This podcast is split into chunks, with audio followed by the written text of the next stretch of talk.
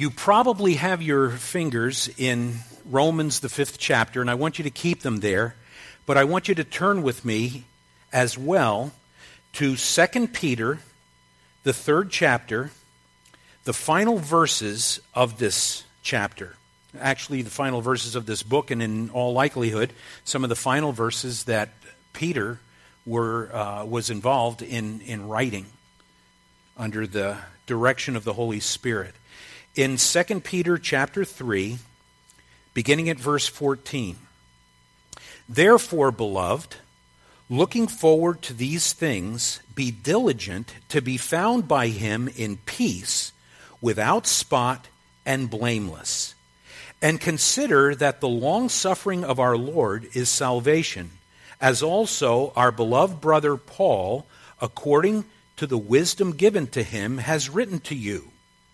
As also in all his epistles, speaking in them of these things, in which are some things hard to understand, which untaught and unstable people twist to their own destruction, as they do also the rest of the Scriptures.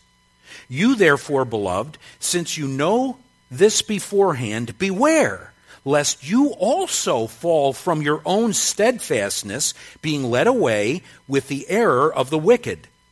But grow in the grace and knowledge of our Lord and Savior Jesus Christ. To him be the glory both now and forever. Amen. I want you to listen to a couple things that emerge in this passage that we read that are really applicable to what we're doing today.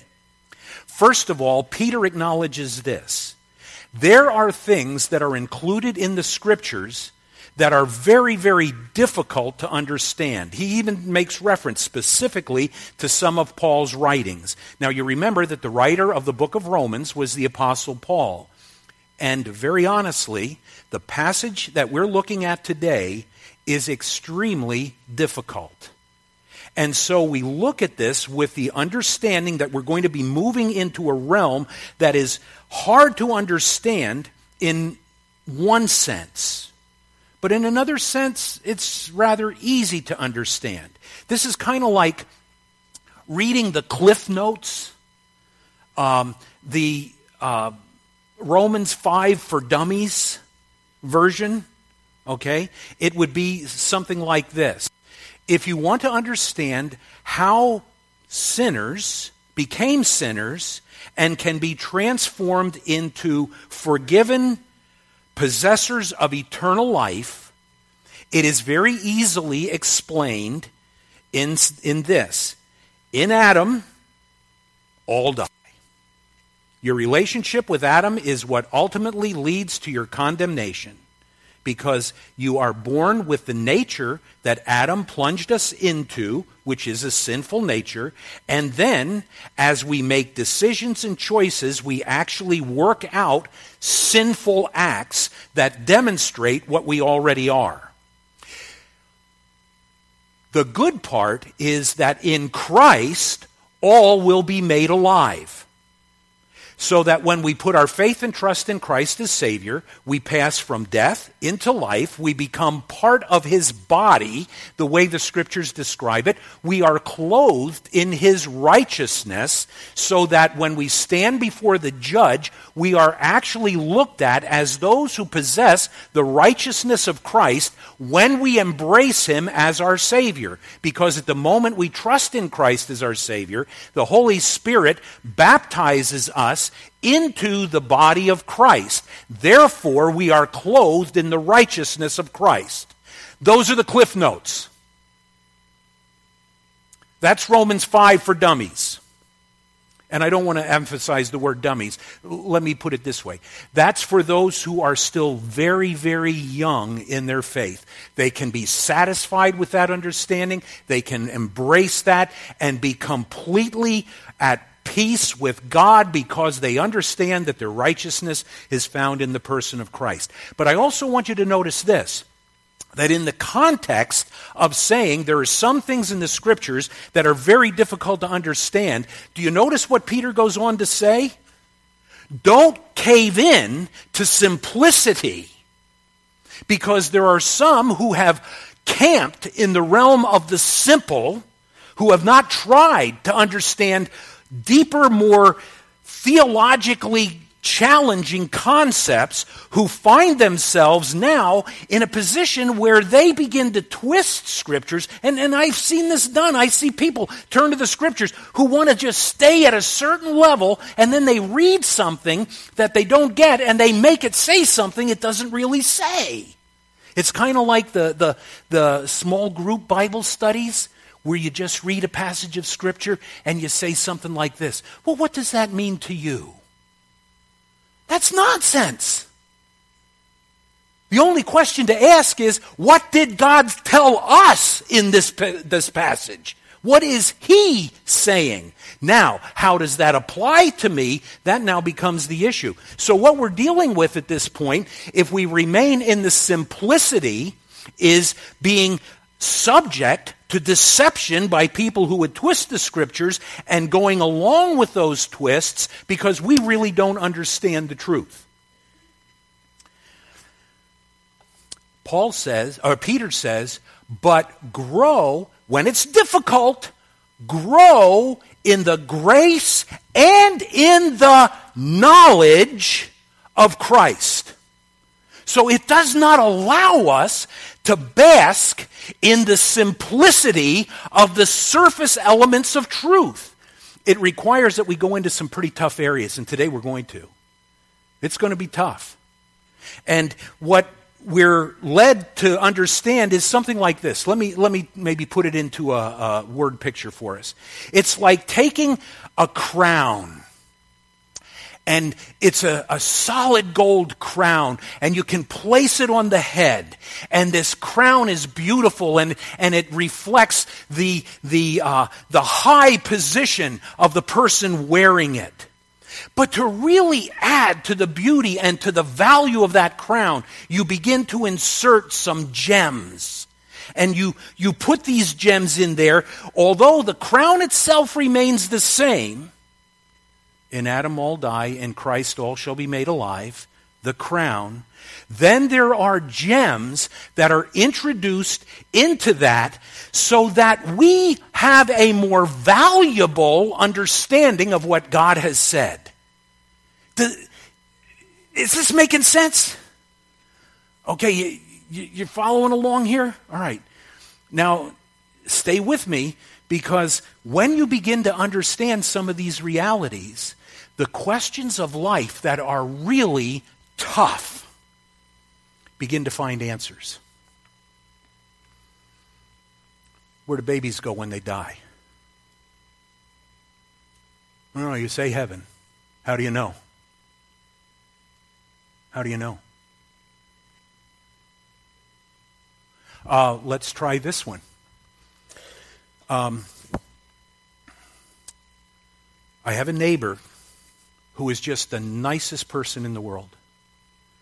They are kind, they are generous, they are moral. As a matter of fact, they go to church every every week. They're they're very faithful in in going to church.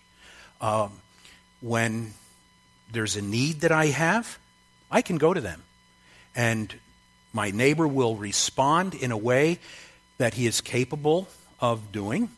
And he is just the nicest, most generous, kindest person there is.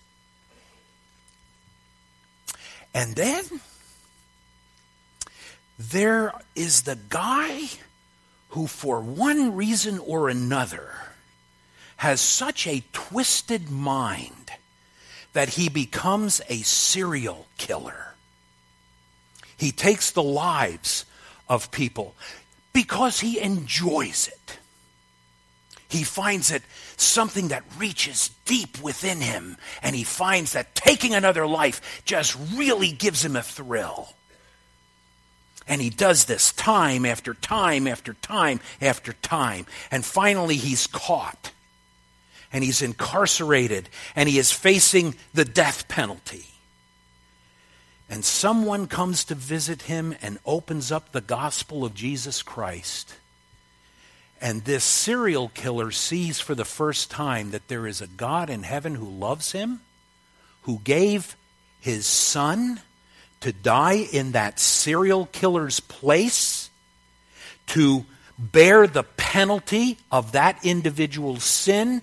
And this serial killer responds by opening up his heart and accepting Jesus Christ as Savior. And the needles are placed within his arm, and the, the chemicals are turned on. And in a few matter, minutes, he takes deep breaths, and then he dies. And he opens his eyes, and he's standing in the glories of heaven.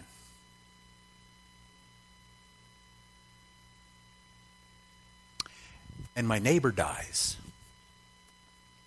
And he opens his eyes and he is in hell.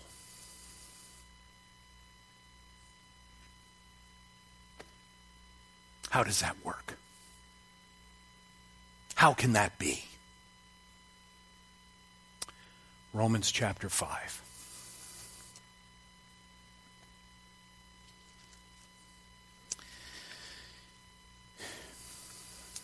We're talking about the tale of two men. The Bible tells us specifically in this passage that the first man, Adam, was the seminal head, or if you choose, the federal head of the human race, either as representative or as the one in whom all other people already had their presence, including us. The other man is the fulfillment of the type that Adam was. Adam was merely a shadow of the perfect man who would come. The other man is the person Christ, Jesus, God the Son, come in the flesh. And now, Paul writes to us about the importance of understanding to whom or with whom are you identified? By simple birth, you're already identified with Adam. Notice back in that 12th verse once again, it says this Therefore, just as through one man sin entered the world, and death through sin, and thus death spread to all men. That's mankind. It is not males. It is all of mankind. Spread to all mankind because all sinned. This sin occurs, the sin that we have within us occurs because of our identification with Christ. Or, pardon me, with Adam. Through Adam, there are certain things that we receive. One is this through him came sin.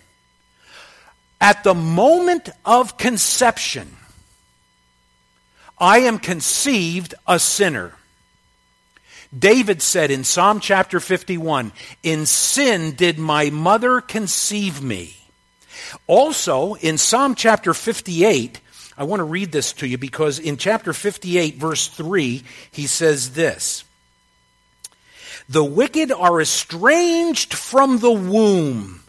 They go astray as soon as they are born, speaking lies. We've talked about that before. How, how do babies speak lies? They cry to make you think they're hurting when all they want is for you to pick them up. They've lied to you. They know that if they cry, I mean, they do that when they're hungry, so you come and you feed them. They do that if they hurt themselves, so you come and you embrace them and you, you try to make them feel comfortable, but they just want you to pay attention. So they cry. And you think, oh, are you hungry? No. Okay. Uh, what did you hurt yourself? Nope. But I got you. I, yeah, you're holding me. From the moment we're born, it's there within us. And you all know that. You don't teach children to sin. they do it on their own. And that sin entered the human race as Satan, who had fallen, though he was created as the most beautiful of the cherubim, one of the segments of the angelic creation. There were the seraphim, there were the cherubim, and then there was the general classification of the angels. And here is Satan, Lucifer, who was as beautiful as any of the creation. And he looked at himself and he looked at God and he said, I will be like God. And when he rebelled against God, and there were others of the angelic host that followed him, they fell. God allowed this to enter the human race by virtue of Satan's tempting Eve, who was deceived, and thus not the reason through which sin entered the world, but Adam, who deliberately disobeyed and chose to follow Eve, became the one who crashed the entire human race into sin. So, by one man sin entered into the world, and death by sin. In that all sinned. Not talking about your personal sins, it's talking about your identification with Adam. We sinned in him. Then, he gave us something else. He gave us death. Look at verses 13 and 14. For until the law, sin was in the world, but sin is not imputed when there is no law. Nevertheless, death reigned from Adam to Moses, even over those who had not sinned, according to the likeness of the one transgression of Adam, who is a type of him who was to come. All of us sin, commit acts of sin, and die because of our identification with Adam as either our seminal head or our representative head. Either one brings us to the same conclusion. There is a, un- a unity that exists within the human race that brings us all together and has us standing before God as those condemned to death. And death reigned ever since Adam. Just take a look at the cemeteries. Have you ever driven by um, any of the uh, military cemeteries? They're, they're really uh, it's hard to describe because they are, they are somewhat awesome in their appearance because of the hundreds and hundreds of white markers that are in perfect rows and in perfect columns. And within those, you see the testimony that as in Adam, all die. And then there's the problem of the spiritual death there is a separation from God because of our sin. We have become alienated from God. And in the initial response, God has to turn away from mankind, and man turns away from God because he's alienated and we've become enemies of God. So we're in a tough spot. And there is no hope with God's back to us and our back to Him. This is from Adam. And by the way, let's not be too hard on him because we would do exactly the same thing because we have the opportunity to respond in righteous behavior and we don't. We sin too. I understand we have that nature. He did not. But what Paul is talking about here is this he had one command to obey, just one, and he disobeyed. From the time of Adam, who plunged us into sin, to the time of Moses, there was no law. There was nothing that declared the standards of God's righteous requirements. And yet, what Paul told us in the second chapter is this that a point comes in a person's life where God's law is written within their hearts and in their consciences. Do you remember when we went over that? Okay, some of you shaking your heads. If you didn't, go back and read the second chapter again. So man became a law to himself. I mentioned to you earlier about the gems that we might place in the crown. And let me throw one out to you right now. Earlier, I asked the question, where do babies go when they die? And I think probably every one of us in here would say, oh, they, they go to heaven because of our compassion, and we know that our God is compassionate. But God is also totally offended by sin. I cannot tell you that this is without debate as to what verse 13 tells us that gives us perhaps a glimpse of what God does with babies, or let's put it this way with people who are so mentally incapable of understanding right from wrong, where do they go when they die? I think we're given a glimpse of this. And by the way, some of you immediately are going to be running to these passages. David said when his baby that he had conceived with uh, Bathsheba, yeah, the baby with Bathsheba, you remember it got sick and died? And then in his lament, he said, I will come and be with you and people automatically say, well, David was obviously a believer, and when he says that, he means that he's going to join paradise with that little one. But again, that may be a bit of a stretch because it may mean nothing more than this David is going to die too. His body will be placed in the ground. So we can't prove it. I think it's a good little coal to throw on the fire. I do believe babies go to heaven when they die. I just want you to understand that. Okay? Uh, there are those who would look at Jesus when he welcomed the little ones to come to him and he said, Don't forbid them because of such is the kingdom of heaven. I think that's a pretty good indicator. But I think this might be one too. Look at verse 13. It says, For until the law, sin was in the world, but sin is not imputed when there is no law.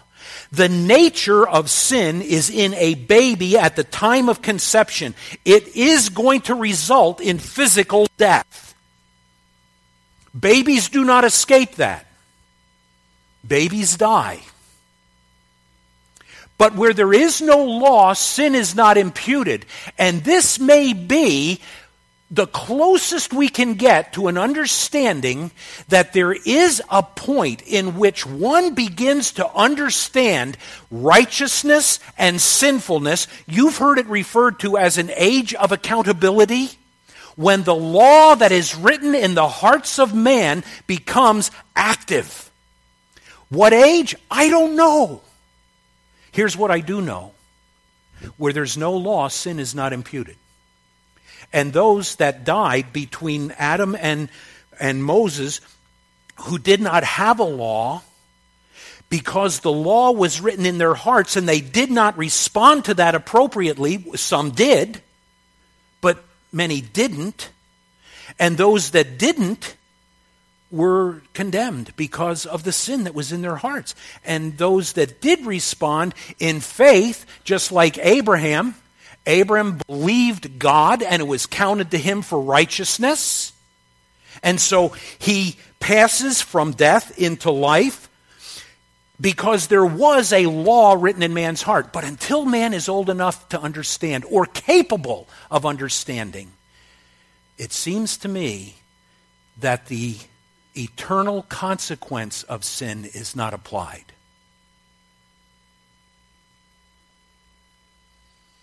Okay?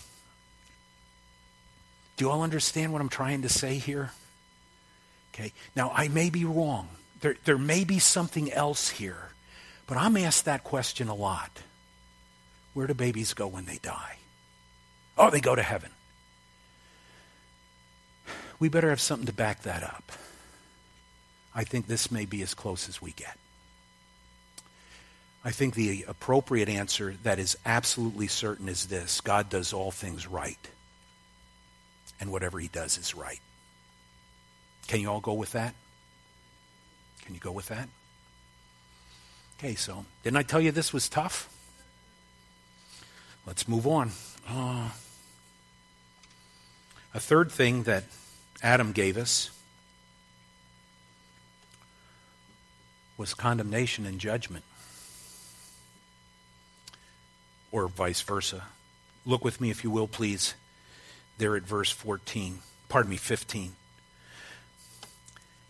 But the free gift is not like the offense. For if by the one man's offense many died, much more the grace of God and the gift by the grace of the one man, Jesus Christ, abounds to many. And the gift is not like that which came through the one who sinned, for the judgment which came from the one offense resulted in condemnation. But the free gift, which came from many offenses, resulted in justification. Paul is drawing the distinction between identification with Adam and identification with Christ. And he says, through Adam, because of what he did, came judgment and came condemnation. And when we evaluate what that means, there's only part of that that we can really lay hold of because what we can see becomes a testimony to what we can't see. Does that make sense? We can see physical death.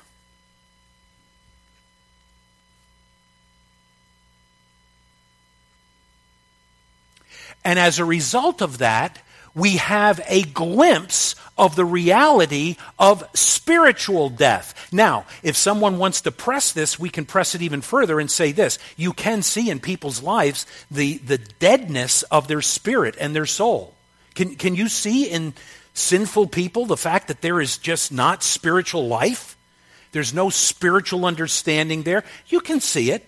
But sometimes even believers who have spiritual life are living such carnal lives, it looks as if they're, they're still dead, and it becomes really difficult. So we, we move into a realm that we can clearly see, which is physical death, and we embrace as a result of that the reality of what God has told us, that there is also a spiritual death. You who were dead in your trespasses and sins, and then there will ultimately be eternal death a separation from God for all eternity. So, Adam brought this into our existence. And as a result of this, all of us are lost and condemned because of what we read in verse 18. Notice, therefore, as through one man's offense judgment came to all men, resulting in condemnation, even so through one man's righteous act the free gift came to all men, resulting in justification of life. In addition to the judgment, verse 20 tells us that the law also came in order to increase the transgression. Look with me at verse 20. Moreover, the law entered that the offense might abound. But where sin abounded, grace abounded much more. This increase in sin can be looked at in two different ways. The law has a tendency, according to what Paul is going to tell us later in the book of Romans, to increase our misbehavior. He says, When the law came, it is my natural inclination to break it. I, there's just something about those restrictions in law that make you want to break them. Do you guys understand what I'm talking about there? You don't? See, I, I look to the kids because they, they would be much more, you guys are much more responsive facially. I can see the way you smile and the, the, the way you react, uh, or the way you frown, or the way you try not to smile and react. And I see it in your faces. And then the adults are far more. Feel like I'm in a monastery sometimes. Anyway, where there are rules, do you guys like rules? Yes. Sometimes the, the rules are helpful. You know, they, you know, what a stupid question of me to ask. the, the rules can be very, very helpful because they, they help protect you. I mean, one law is you're, you're not supposed to steal from somebody else, and so you, you really shouldn't have other kids trying to steal your cell phones and stuff like that, though some of you may have had that happen. And it can happen in a Christian school. We understand that, though it better not, because we believe in capital punishment. And uh, so you, you see, the, the rule is there, but when the rule is there, it just, there's something about it that you have to keep your shirts tucked in. Right, guys? Mr. Lopez? Do they have to keep their shirts tucked? They, I thought the elementary kids did. What? Where's Mrs. Utz? Do the elementary kids have to keep their shirts tucked in? Oh. Okay, we're going to have to rewrite this passage of Scripture because this is not going the way I fully anticipated. What I expected was this yes, the rule is they have to keep their shirts tucked in, but when I walk around the campus, I see all the little kids with their shirts out. And then I occasionally will hear a teacher say, Get your shirt tucked in, get your shirt tucked in. Are you guys allowed to, to wear shirts that have writing and stuff on them? No. I, guess what? Some still do. Well, they're not going to tell me what to do. That government of ours is not going to tell me to do 40 miles an hour.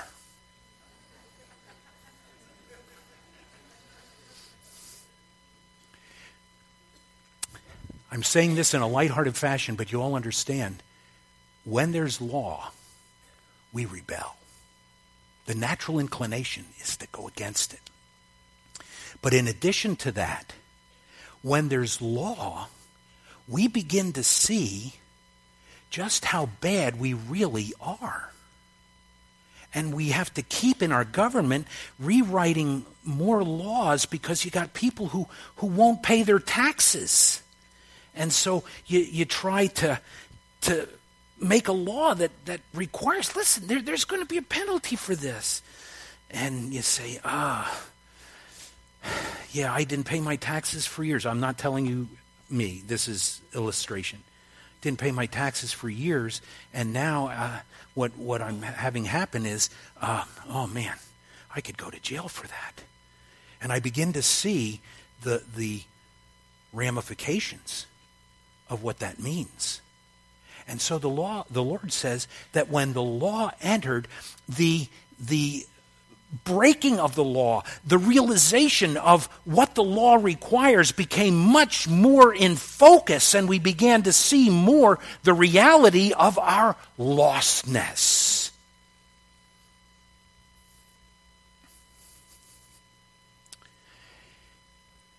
Sadly, I have to end there. This was not my intent. But this is harder than I thought. No, I can't. I can't. There are people that have lunch, and I was hoping they'd invite me before the roast burned. No, I'm just kidding. Here, here's the deal. I, I, regret this because I'm not giving you the picture of the hope that we have in Christ. But let me just summarize this and say this to you. All that Adam destroyed and ruined because of his sin, Jesus Christ has not only repaired, he has built new. And if you know Christ as your Savior and you trust in His death for your sins, His burial, His resurrection, we pass from death into life. And that life He gives us is eternal life, a quality of life that starts right now. We change. We're different people because now, by the way, I have to say this at this point because this is way too important. When Christ died on the cross, guess what God did? He turned back to man. God was in Christ reconciling the world to himself. He is, we are not his enemy anymore. But until we put our faith and trust in Christ, I'll have none of it. But now I trust Christ. And I'm reconciled and he gives me life. That's why Paul said, Be ye reconciled to God. We are the ones that have to turn and embrace Christ and pass from death into life. By the way, why is it that God can be good even to, to horrible sinners? It's because through the death of Christ, he was reconciled to the world. He could look favorably even on lost mankind. And he treats the saint and the sinner with kindness and mercy, and he extends to them blessings and it's part of the reason why we as believers who don't have the whole picture wonder why it is that evil people can be blessed and enjoy so many good things in life when it seems like we're just going through trials and difficulties. That's important for you to understand. That, that's from next week. But do you understand that today? God can look favorably upon mankind because of the death of Jesus Christ. And if you trust Christ as Savior, you turn back to Him and are embraced by Him with the gift of eternal life. Let's pray. Father, thank you for this time. Thank you for your word. And Lord, I pray that though there are things that we arrive at in your word that are very difficult, the plan of salvation is still very simple. I pray that people here today who don't know the Savior would trust him. In his name we pray. Amen. God bless you.